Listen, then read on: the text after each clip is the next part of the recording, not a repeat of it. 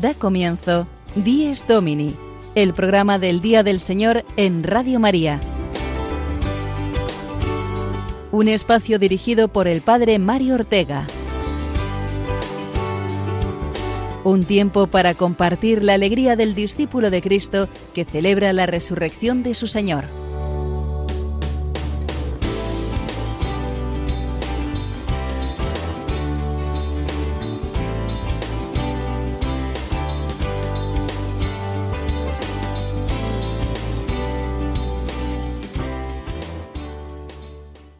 Buenos días, queridos amigos oyentes de Radio María. Feliz mañana de domingo que Dios nos regala. Es su día, el día del Señor. Y este, nuestro programa, en el que queremos vivir el domingo con la alegría de sabernos salvados por Jesucristo, muerto y resucitado por nosotros. Y con esta fe pascual, abrirnos al amor y al agradecimiento entre nosotros que formamos la Iglesia peregrina del Señor. Estamos terminando el mes de agosto, se va apagando ya el verano y se asoma ya el comienzo de un nuevo curso.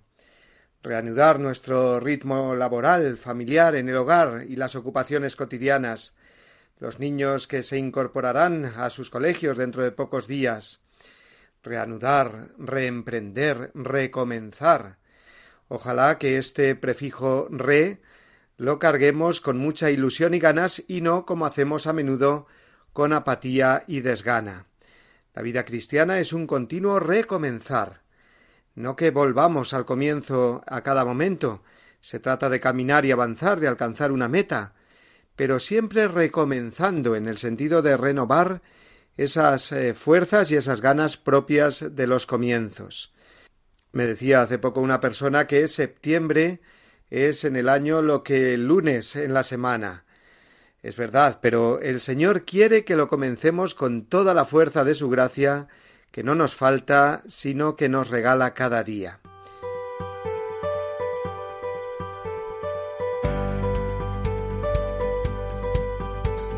Vamos a llenar esta hora de radio que tenemos por delante de alegría, oración, testimonios, cantos y formación cristiana, que para todo hay espacio en Dies Domini.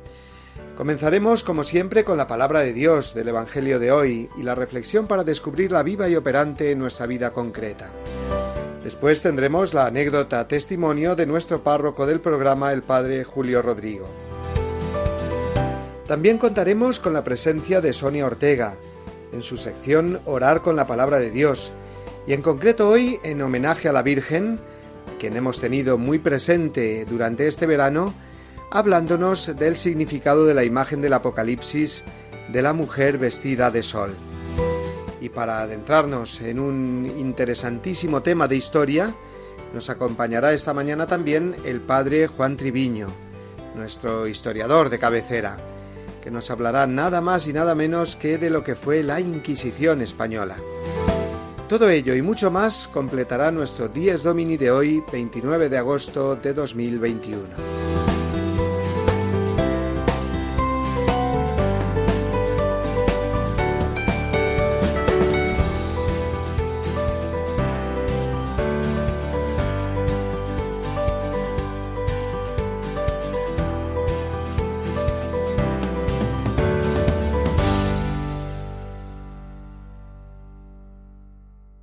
Evangelio según San Marcos, capítulo 7, versículos del 1 al 8, del 14 al 15 y del 21 al 23.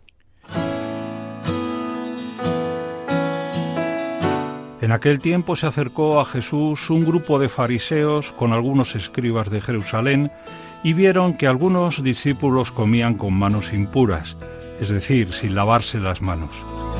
Los fariseos, como los demás judíos, no comen sin lavarse antes las manos, restregando bien, aferrándose a la tradición de sus mayores, y al volver de la plaza no comen sin lavarse antes y se aferran a otras muchas tradiciones de lavar vasos, jarras y ollas. Según eso, los fariseos y los escribas preguntaron a Jesús, ¿Por qué comen tus discípulos con manos impuras y no siguen la tradición de los mayores? Él les contestó, Bien profetizó Isaías de vosotros, hipócritas, como está escrito, Este pueblo me honra con los labios, pero su corazón está lejos de mí. El culto que me dan está vacío, porque la doctrina que enseñan son preceptos humanos. Dejáis a un lado el mandamiento de Dios para aferraros a la tradición de los hombres. Entonces llamó de nuevo a la gente y les dijo, Escuchad y entended todos. Nada que entre de fuera puede hacer al hombre impuro. Lo que sale de dentro es lo que hace impuro al hombre. Porque de dentro, del corazón del hombre, salen los malos propósitos, las fornicaciones, robos, homicidios, adulterios, codicias, injusticias, fraudes, desenfreno, envidia, difamación, orgullo, frivolidad. Todas esas maldades salen de dentro y hacen al hombre impuro.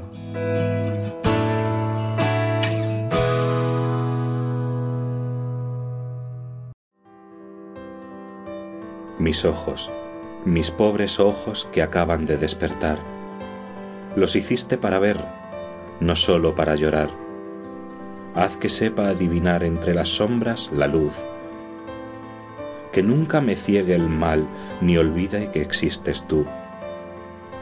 Que cuando llegue el dolor, que yo sé que llegará, no se me enturbie el amor, ni se me nuble la paz. Sostén ahora mi fe, pues cuando llegue a tu hogar, con mis ojos te veré y mi llanto cesará.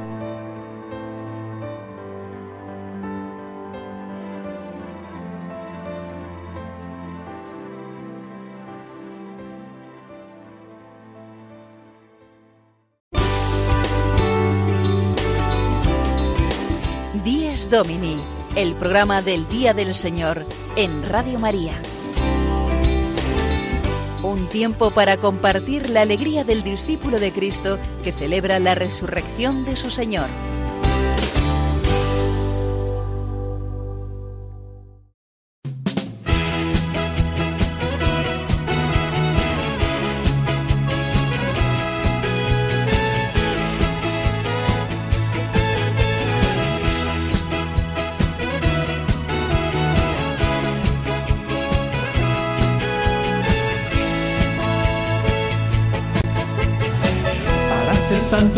Ser feliz. No hay santidad sin felicidad. Para ser santo hay que ser feliz primero. Para ser santo hay que ser sencillo. No hay santidad sin sencillez. Para ser santo hay que ser sencillo primero.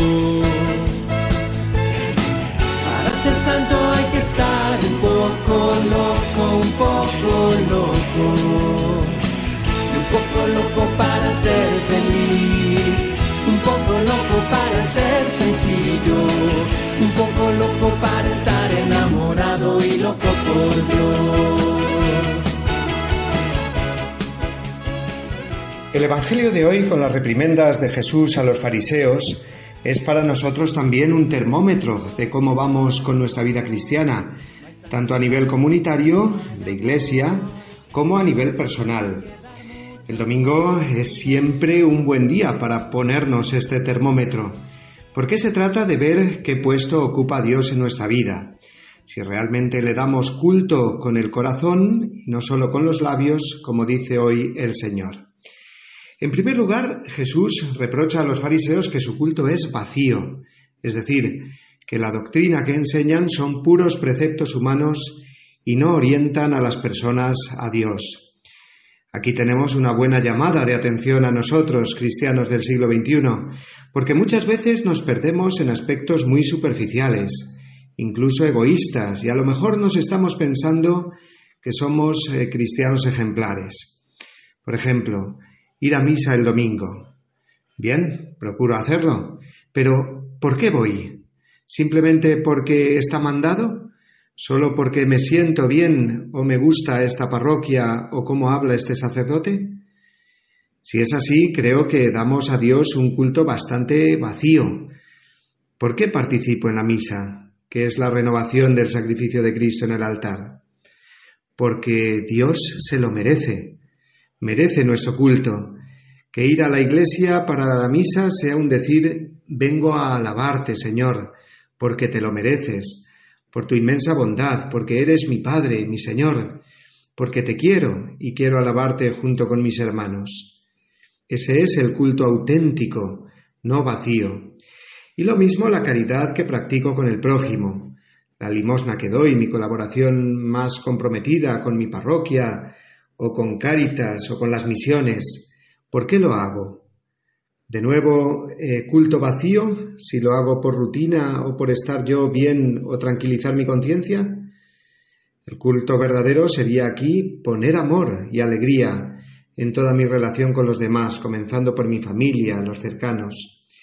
Y así con todos, sin hacer distinciones entre personas, porque el culto a Dios ha de ser también un culto universal. Y que salga del corazón, porque del corazón salen, como nos ha recordado Jesús, tanto las obras malas como también las buenas. El corazón que pone freno a los malos propósitos, las fornicaciones, robos, homicidios, adulterios, en fin, todo lo que ha dicho el Señor en el Evangelio, y se esfuerza por vivir una vida buena, según el Espíritu, siguiendo los mandamientos y las bienaventuranzas, que es todo una sola cosa, cuando se vive con amor a Dios, se convierte entonces en un corazón que da culto a Dios de verdad. Hoy domingo examinémonos, pues, a la luz del Evangelio para ver si nuestro culto es vacío, como el de los fariseos, o es el culto de la verdad y la caridad que construye a la persona, la sociedad y la Iglesia. Vamos a escuchar ahora, como cada semana, al Padre Julio Rodrigo y la anécdota que nos tiene preparada desde su parroquia de Boadilla del Monte, en Madrid.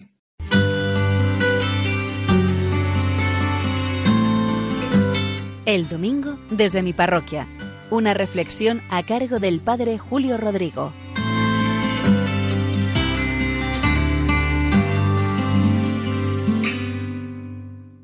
Muy buenos días y muy buen domingo a todos, ya terminando este mes de agosto. A los sacerdotes es muy habitual que nos pidan oraciones y yo aquí en mi parroquia de San Cristóbal de Boadía del Monte en Madrid constantemente me están haciendo estas peticiones. Unas veces es por enfermedades que tienen las personas, otras veces por pruebas, exámenes, o bien por accidentes, o por embarazos, qué sé yo, por tantas causas. Recuerdo que leí en una biografía del santo cura de Ars, el patrono de todos los sacerdotes del mundo, que él iba anotando en un cuadernito todas estas peticiones que le pedían para luego presentárselas al Señor. Yo no tengo esa costumbre, pero sí que cuando rezo siempre le pido al Señor que cuide de la parroquia, que cuide de todos los que la componemos y que cuide de todas esas personas que se encomiendan a mi oración. Si algo me ha llamado mucho la atención, se lo presento directamente y si no, en esa petición general englobo tantas otras peticiones que a mí me han pedido. Y luego con gusto, créanme, presentándole al Señor pues todo aquello que nos supera a las personas. No todo está en nuestras manos, aunque nos creamos que somos tan poderosos, descubrimos tantas veces nuestra fragilidad. Y hay muchas cosas que nos inquietan, que nos dan miedo y que nos superan. Y yo se lo presento al Señor sabiendo que Él nos cuidará y que Él sabrá lo que hacer en cada momento. No siempre comprendemos todo lo que sucede a nuestro alrededor pero depositarlo en las manos del Señor, confiar en Él, nos da fuerza y vemos que muchas veces Él va moviendo los hilos y se van solucionando las cosas. Hace poco, que por eso les cuento esto, me vino un señor a hablar conmigo. Dice, padre, ¿se acuerda que tantas veces le he dicho, mi hija, qué dificultades tiene para tener hijos? Lo está intentando una y otra vez y nada, ya llevan algún tiempo casados y no hay forma, han acudido a un sitio y a otro y nada. dice, yo estoy, venga a insistir al Señor. Digo, bueno, pues yo me voy a unir a ti. Y el otro día me vino y dice, padre, ¿se acuerda de lo que le decía de mi hija? Sí, sí, sí, cómo no, está embarazada de tres meses. El otro día vino con una caja de bombones y nos lo dijo. Ya estoy embarazada de tres meses y el médico les ha dicho que va todo estupendamente. Para mí fue una satisfacción y un motivo también de acción de gracias, porque esa oración que dirigimos al Señor, presentando tantas inquietudes que hay en el corazón de los hombres, pues como vemos que no es en vano, que en algunas ocasiones vemos respuesta. Nada más, muchas gracias por escucharme y un feliz domingo a todos.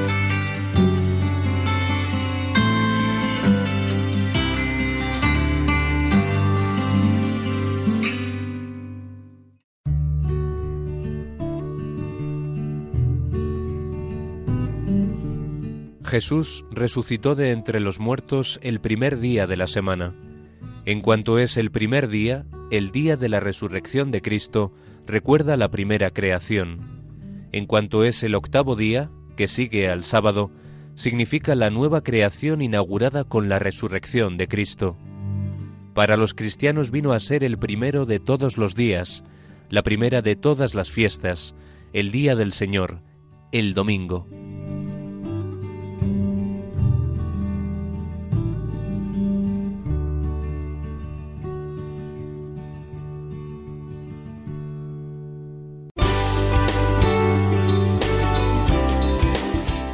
Domini, el programa del Día del Señor en Radio María. Un tiempo para compartir la alegría del discípulo de Cristo que celebra la resurrección de su Señor.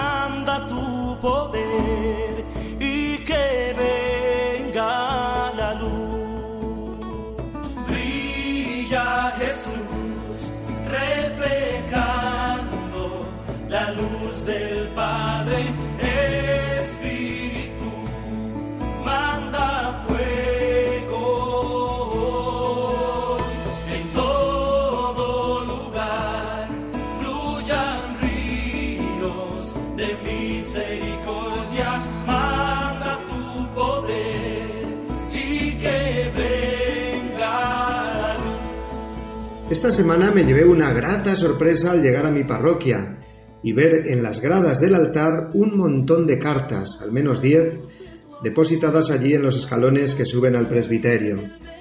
No las acercaron más al altar porque hay un cordón que impide el paso para que no salte la alarma.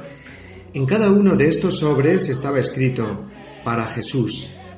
Y eran niños los remitentes, sin duda, unos mayores por la letra infantil pero muy clara y otros más chiquitines puesto que apenas se podía entender la escritura hecha con lápiz. Imaginaos la alegría que me llevé al ver el detalle que habían tenido estos niños que en sus escritos iban contando cómo habían pasado sus vacaciones. Eran oraciones por escrito, conversaciones sinceras con Jesús, al cual agradecían haber podido tener este año el descanso veraniego con sus familias. Yo las puse debajo del sagrario durante la misa que celebré y después me las llevé a casa, con la idea de contestarles en nombre de Jesús a cada uno, porque aunque no ponían su apellido, ya tengo fundadas sospechas sobre la identidad de estos autores infantiles de tan preciosas cartas. Y no ha quedado ahí la cosa, sino que os he de confesar que esas cartas de los niños a Jesús contándole sus vacaciones han llevado a un servidor a hacer también lo mismo.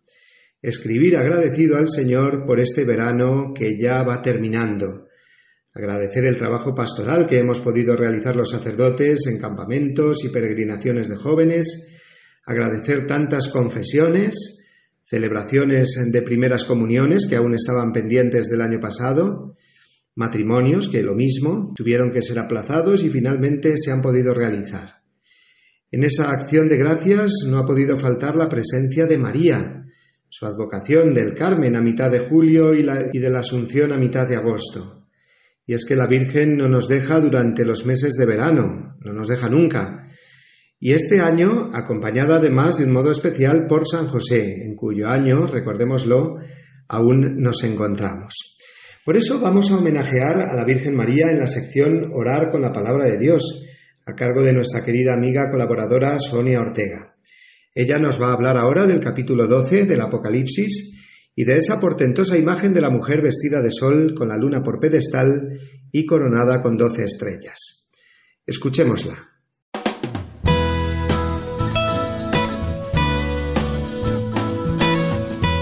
Guiados por la palabra de Dios, el momento de asomarnos a la Biblia de la mano de Sonia Ortega.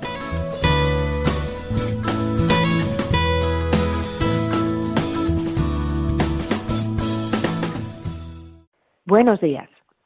Hoy vamos a sumergirnos en uno de los libros más interesantes y más misteriosos de toda la Sagrada Escritura, el libro del Apocalipsis. En concreto, vamos a profundizar en el que es considerado como el corazón del libro, el capítulo 12.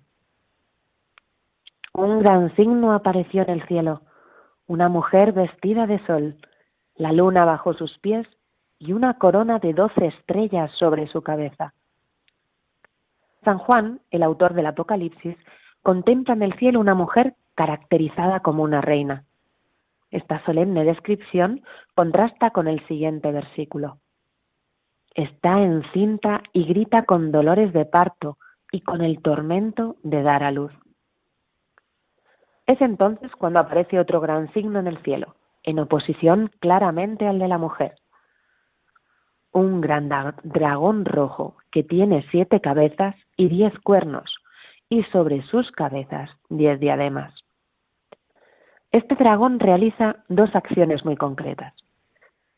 Arrastra con su cola la tercera parte de las estrellas del cielo y se pone en pie ante la mujer para que en cuanto dé a luz pueda devorar a su hijo. La mujer da a luz un hijo, el que ha de pastorear todas las naciones con vara de hierro. Hijo que es arrebatado junto a Dios y junto a su trono, y que por tanto no es devorado por el dragón. Antes de explicar esta primera parte del capítulo 12, debemos señalar un par de características de los escritos apocalípticos que nos ayudarán a comprender mejor lo que aquí ha sucedido. El Apocalipsis describe a la vez lo que sucede en el cielo y lo que sucede en la tierra. Como veremos con claridad en este capítulo, las acciones del cielo están relacionadas con las acciones de la tierra y viceversa. Todas estas acciones no se van a narrar de forma ordenada. La mujer del Apocalipsis 12 está revestida de sol. Ella no es divina, es humana, pero Dios la ha revestido de su divinidad, de su luz. Tiene la luna bajo sus pies y por lo tanto ya no está sometida al tiempo. Está coronada con doce estrellas que representan las doce tribus de Israel y los doce apóstoles del Cordero. Da a luz un niño descrito con una clara designación mesiánica. Por lo tanto, ¿quién es esta mujer? La mujer es María, Madre de Jesús, pero también es Israel y la Iglesia. En María se cumplen todas las promesas del Antiguo Testamento. Su maternidad histórica viene a culminar, a dar realidad y auténtico sentido a la maternidad mesiánica del pueblo judío. Sin embargo, su misión no acaba aquí. Jesús en la cruz manifestará que la plenitud de su revelación materna tiene lugar en el Calvario. María, al pie de la cruz, será la madre del discípulo amado, y en él simbólicamente considerado de todos los discípulos. La mujer de Apocalipsis 12 es Israel en persona, es la Madre de Dios, es la Iglesia en persona y como persona. ¿Y qué hay del dragón? Claramente es la representación de Satanás, que arrastró consigo a otros ángeles del cielo. Es el diablo que por todos los medios trata de que el Mesías no pueda llevar a cabo el plan de salvación de la humanidad. En el versículo 9 se recogen todos los nombres que ha recibido en la Sagrada Escritura. El gran dragón, la serpiente antigua, el llamado diablo y Satanás, el que engaña al mundo entero. Ahora bien, contemplemos de nuevo la escena. El Mesías va a nacer, y nada más hacerlo es arrebatado al trono de Dios. Resulta extraño, ¿verdad? Aquí tenemos que emplear las características de los escritos apocalípticos que mencionábamos antes. Las acciones narradas no siguen un orden cronológico. El relato apocalíptico nos las muestra todas a la vez, tratando de saltarse el transcurso temporal humano. Estos versículos nos describen el centro de la historia de la salvación, el corazón de la teología. La encarnación es representada por la mujer encinta. La pasión es mostrada en los dolores de parto y la resurrección y ascensión es cuando acontece cuando el niño es arrebatado al cielo. Esta lucha entre el bien y el mal es la que recorrerá toda la historia de la salvación y que la pasión y resurrección del Señor tendrá, como ahora veremos, un antes y un después. Al mismo tiempo que estos acontecimientos suceden en la tierra, otros de suma importancia suceden en el cielo. Miguel y sus ángeles luchan contra el dragón y los suyos. Y en el momento en el que el Hijo de Dios muere en la cruz y resucita, el dragón y los suyos son precipitados a la tierra. La muerte ya no tiene la última palabra en el hombre. El diablo ha sido arrojado del cielo. Pero dice el texto, por eso estad alegres cielos y los que habitáis en ellos. Ay de la tierra y el mar, porque el diablo ha bajado a vosotros, rebosando de furor, sabiendo que tiene los días contados. La resurrección del Señor ha marcado definitivamente la historia de la humanidad. Hasta entonces el hombre moría y estaba privado de vida eterna. La muerte y el mal tenían la última palabra. Ahora ha comenzado un tiempo nuevo, donde Cristo ha abierto las puertas del cielo a todos aquellos que le quieran seguir, de forma que el mal tiene los días contados. El capítulo 12 finaliza con la persecución del diablo a la mujer, persecución frustrada, porque la mujer es preservada y alimentada de forma que el mal no tiene ninguna posibilidad sobre ella. El dragón en su desesperación decide abandonar a la mujer y perseguir a su descendencia, perseguir a los que guardan los mandamientos de Dios, es decir, a nosotros. Apocalipsis 12 nos alienta a mantenernos fieles en esta lucha, a tomar conciencia de que el poder del mal acampa nuestro mundo y nos acecha, pero nosotros podemos derrotarlo. El combate de la fe ya ha sido librado victoriosamente por Cristo y por su Madre. Esta es nuestra esperanza. Frente al poder del mal, la Iglesia se siente consoladoramente protegida y alentada por aquella que acompaña a sus hijos en el dolor y en la persecución, aquella que siendo una mujer como nosotros, habita ya en cuerpo y alma en la vida eterna. María.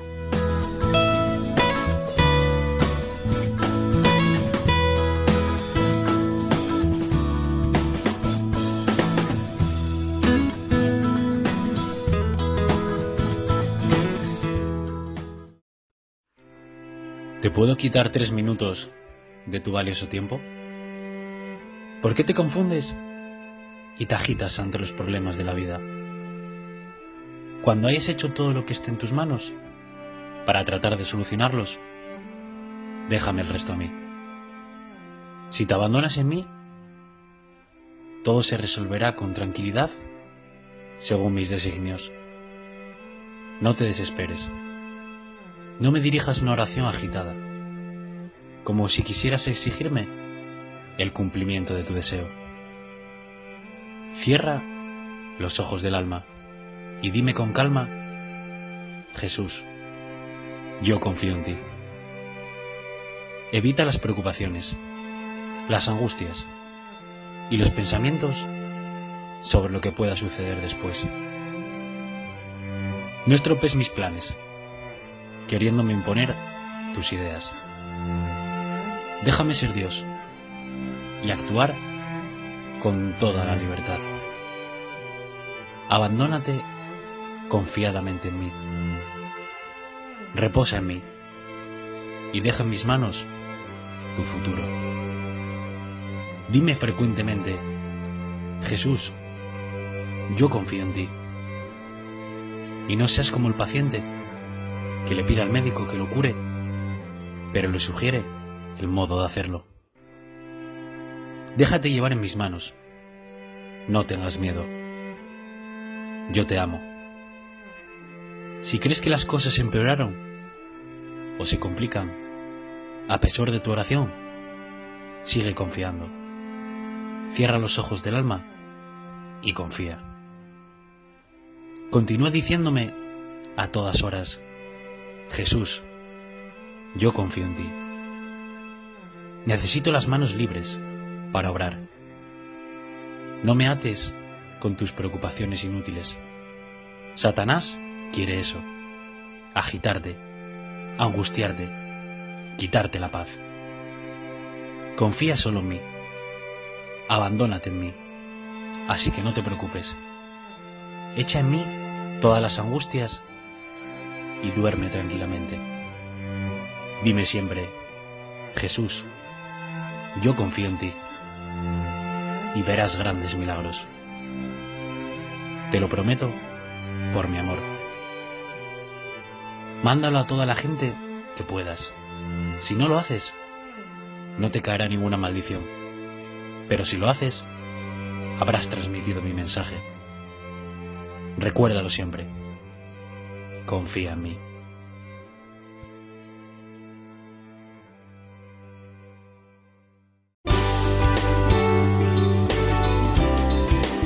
Díez Domini, el programa del Día del Señor en Radio María. Un tiempo para compartir la alegría del discípulo de Cristo que celebra la resurrección de su Señor.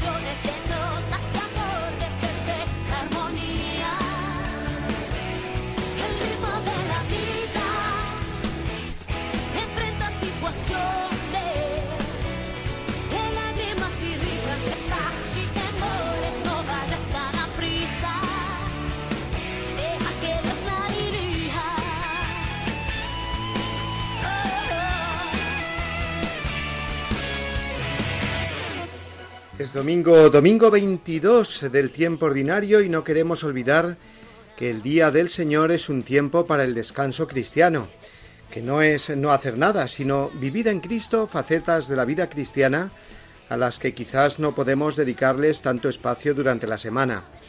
Por ejemplo, el ocio familiar, la visita a los enfermos o personas solas, las salidas al campo, o también la lectura de buenos libros que además de entretenernos e instruirnos, nos ayuden en nuestra formación cristiana. Ya sabéis que en Dies Domini dedicamos a menudo una parte del programa a algún tema de formación, para que conozcamos mejor nuestra fe, la moral, la liturgia y también la historia de la Iglesia, ya que muchos de los problemas con los que nos encontramos los cristianos hoy en día eh, son la ignorancia de muchos temas de la historia, o lo que es peor, los prejuicios, falsedades o verdades a medias con las que se tratan muchas realidades de nuestra historia. Se juzga mal a la Iglesia en el presente a partir de aspectos del pasado en los que una visión muy ideológica o sesgada se tiene como indiscutible por la mayoría. Es el caso de la Inquisición, sobre todo en España, un tema complejo y muy manido, que en cuanto se saca es para mostrar una imagen terrible de la Iglesia del pasado. Por eso pedí hace tiempo a nuestro querido colaborador, el padre Juan Triviño, nuestro historiador, en su sección Historias con Historia, que nos hablara un poco de este tema, al menos que nos ofreciera una visión panorámica básica de lo que realmente fue el Tribunal de la Inquisición. Es nuestro momento para la formación de esta mañana. Lo escuchamos con atención.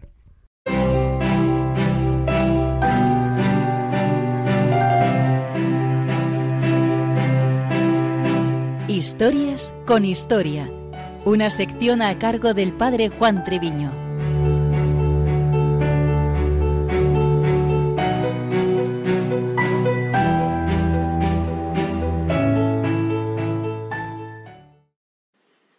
Uno de los temas de historia más recurrentes para atacar a la Iglesia católica es el de la Inquisición, particularmente la española.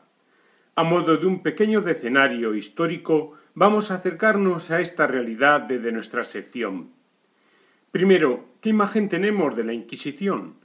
Aquí ya nos encontramos con la primera dificultad, que ha pasado a la imaginación popular la idea de un instrumento de tortura, muerte o intolerancia hacia las ideas o personas, incluso débiles o indefensas. Todo ello es fruto de los ecos, como en otros temas históricos, de una verdadera propaganda historiográfica que no podemos detenernos en describir, pero que atraviesa la historia en orden a desprestigiar al adversario, en este caso la Iglesia católica o los reinos que la defendieron, como España. Segundo, ¿pero qué es la Inquisición? Técnicamente tiene dos sentidos, un procedimiento judicial en busca de la verdad sobre determinados delitos y los tribunales que lo llevan a cabo. La novedad es que las autoridades civiles y eclesiásticas actuaban de oficio ante manifestaciones contrarias a la fe y costumbres por parte de los fieles. Tercero, cuando surge, pues, más técnicamente la Inquisición. Un precedente medieval se encuentra en la lucha contra las herejías de los cátaros valdenses y albigenses en la Francia del siglo XIII. Hay que considerar en este sentido que la herejía no se movía en la concepción actual de libertad religiosa, sino que era considerada un delito incluso civil y provocaba múltiples revueltas. Por ejemplo, cuando defendían la no necesidad del matrimonio o la familia, o atentaban contra las vidas o bienes de las gentes, o el orden social. Formaba parte, por lo tanto, de un tema de justicia social en reinos cristianos al que además se unía el fuerte sentido religioso de la salvación eterna, ya que se buscaba cuidar la fe de los sencillos y alcanzar la salvación del errado en materia de fe. En ese contexto surgiría la Orden de Predicadores, fundada por Santo Domingo de Guzmán, para defensa de la verdad y fe con la predicación y el ejemplo hacia los herejes, dejando en manos de la autoridad civil las penas a aplicar que, al ser delitos civilmente gravísimos, también podían culminar en ajusticiamientos. Cuarto, y el caso de España. La particularidad de los reinos de España bajo dominación musulmana durante siete siglos propició en época de los reyes católicos el deseo de unidad en el que también entraba el factor religioso, algo inseparable en la época, como por ejemplo las teocracias judías o los califatos musulmanes. Es por ello y por acometer la problemática inicial de los conversos, judíos convertidos al cristianismo, y que se evidenciaba que no cumplían con las normas cristianas y tendían a judaizar, que alcanzaron el permiso del Papa Sisto IV para establecer la Inquisición en 1478, siempre salvaguardando el recurso final a Roma. Así, con la particularidad española de la unión civil y religiosa, pervivió la institución hasta su disolución el año 1834. Quinto, sobre quién actuaba y, en qué delitos. Un dato a tener muy en cuenta es que sólo tenía jurisdicción sobre los propios cristianos. Judíos o musulmanes no caían bajo su actuación. Fueron tolerados en principio en los reinos de España, pero ante ciertas dificultades que no puedo apuntar ahora, se procedió a su expulsión posterior. Se encargaba esencialmente de los delitos religiosos, herejías, blasfemia, superstición, brujería, espiritismo, delitos sexuales como el bestialismo, sodomía, bigamia, solicitaciones de los sacerdotes, etc. Todo ello, repito, considerados pecados y delitos en contra del mismo fiel, su salvación y el orden social. Sexto, ¿el procedimiento inquisitorial era justo? Así se pretendía. Hoy podríamos considerarlo en contra del imaginario popular muy ajustado a derecho, incluso garantista.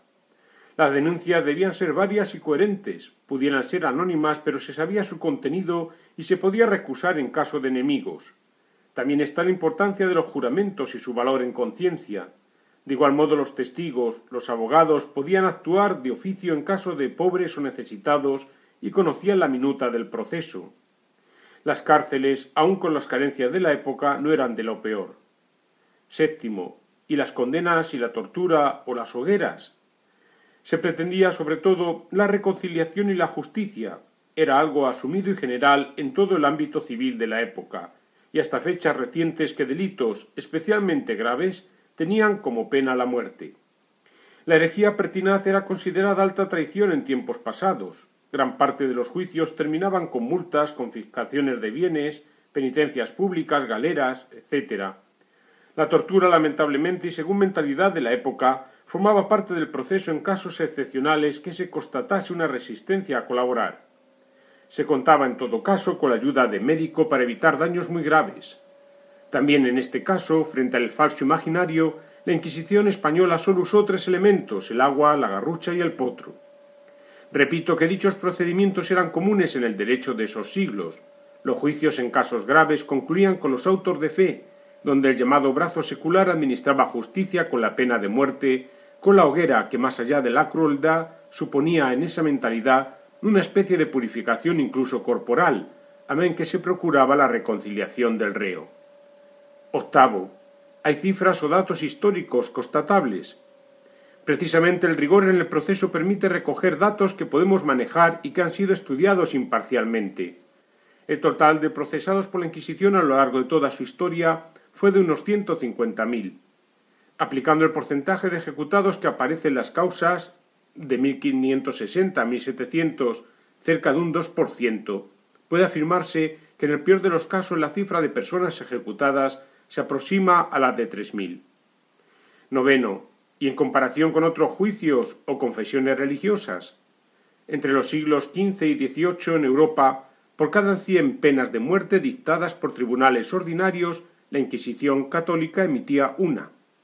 El número de protestantes condenados a muerte por la Inquisición católica desde 1520 hasta 1820, en que fue suprimida, o sea, en 300 años, fue de 220. De ellos solo 12 fueron quemados. En 300 años hubo en la Inglaterra protestante 264.000 condenados a muerte por diversos delitos, unos 800 por año, más de dos por día.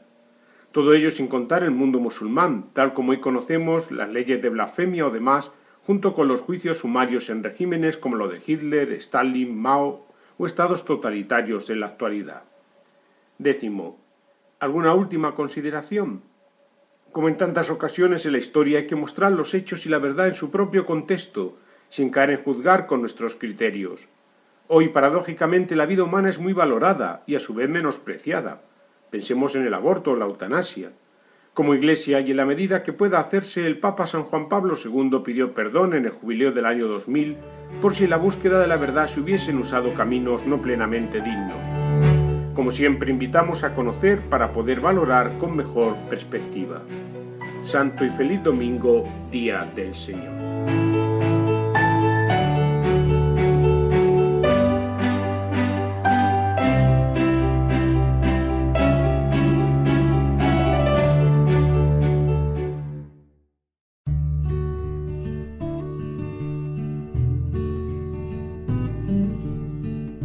La celebración del domingo cumple la prescripción moral, inscrita en el corazón del hombre, de dar a Dios un culto exterior, visible, público y regular, bajo el signo de su bondad universal hacia los hombres. El culto dominical realiza el precepto moral de la antigua alianza, cuyo ritmo y espíritu recoge celebrando cada semana al Creador y Redentor de su pueblo. Catecismo de la Iglesia Católica, número 2176.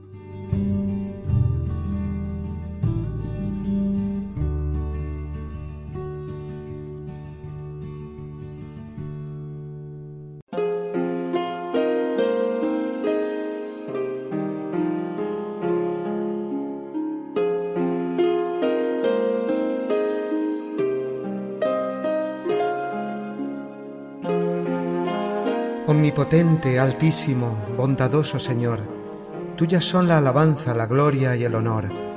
Tan solo tú eres digno de toda bendición, y nunca es digno el hombre de hacer de ti mención.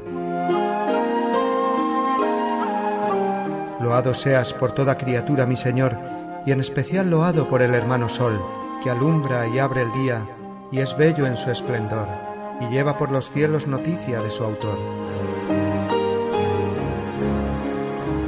Loado seas por toda criatura, mi Señor, y en especial loado por el hermano Sol, que alumbra y abre el día, y es bello en su esplendor, y lleva por los cielos noticia de su autor. Y por la hermana Luna, de blanca luz menor, y las estrellas claras que tu poder creó, tan limpias, tan hermosas, tan vivas como son, y brillan por los cielos, loado mi Señor. Por la hermana agua, preciosa en su candor, que es útil, casta, humilde, loado mi Señor. Y por el hermano fuego, que alumbra al irse el sol, y es fuerte, hermoso, alegre, loado mi Señor. y por la hermana tierra, que es toda bendición, la hermana madre tierra, que da en toda ocasión las hierbas y los frutos y flores de color, y nos sustenta y rige, loado mi Señor.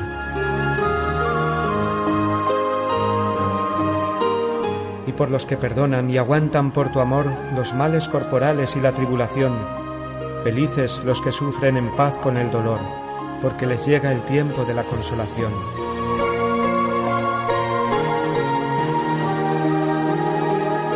y por la hermana muerte, loado mi Señor. Ningún viviente escapa de su persecución. Ay, si en pecado grave sorprende al pecador, dichosos los que cumplen la voluntad de Dios. No probarán la muerte de la condenación. Servidle con ternura y humilde corazón. Agradeced sus dones, cantad su creación. Las criaturas todas, load a mi Señor. Amén.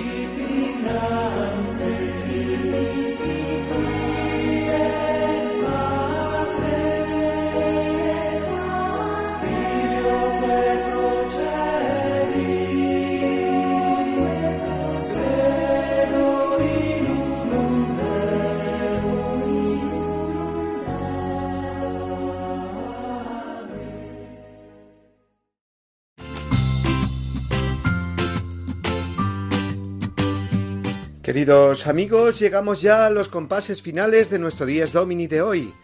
Hemos tratado, como cada domingo, de compartir con todos vosotros la alegría de la fe que vivimos más intensamente si cabe en el Día del Señor, Pascua de la Semana. Nos han acompañado hoy el Padre Julio Rodrigo con su anécdota semanal, Sonia Ortega en la sección Orar con la Palabra de Dios y el Padre Juan Triviño en la sección Historias con Historia. A todos los que os encontráis aún de vacaciones en la playa, la montaña o en el pueblo con la familia y los amigos, os deseamos un feliz regreso a vuestros hogares.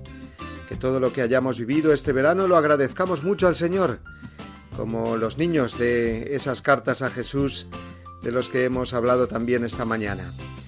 Y a los que por el contrario ya terminasteis vuestros días de asueto o habéis pasado el verano sin salir, también os deseamos que entréis en el mes de septiembre con todas las ganas de crecer en vuestra vida cristiana y familiar. Y para unos y otros, para todos, vaya un fuerte abrazo de todos los que realizamos este programa y una bendición enorme, con el deseo de encontrarnos de nuevo dentro de siete días, si Dios quiere, aquí en tu radio amiga, la radio de la Virgen, a las 8 de la mañana, 7 en Canarias. Feliz semana amigos.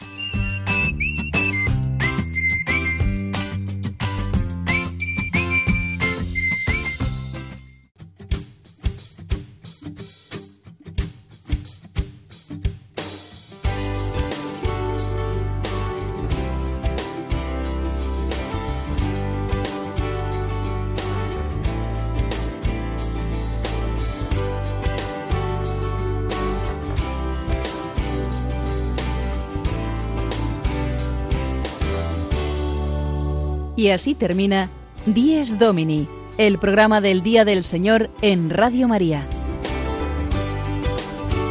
Un espacio dirigido por el Padre Mario Ortega. Un tiempo para compartir la alegría del discípulo de Cristo que celebra la resurrección de su Señor.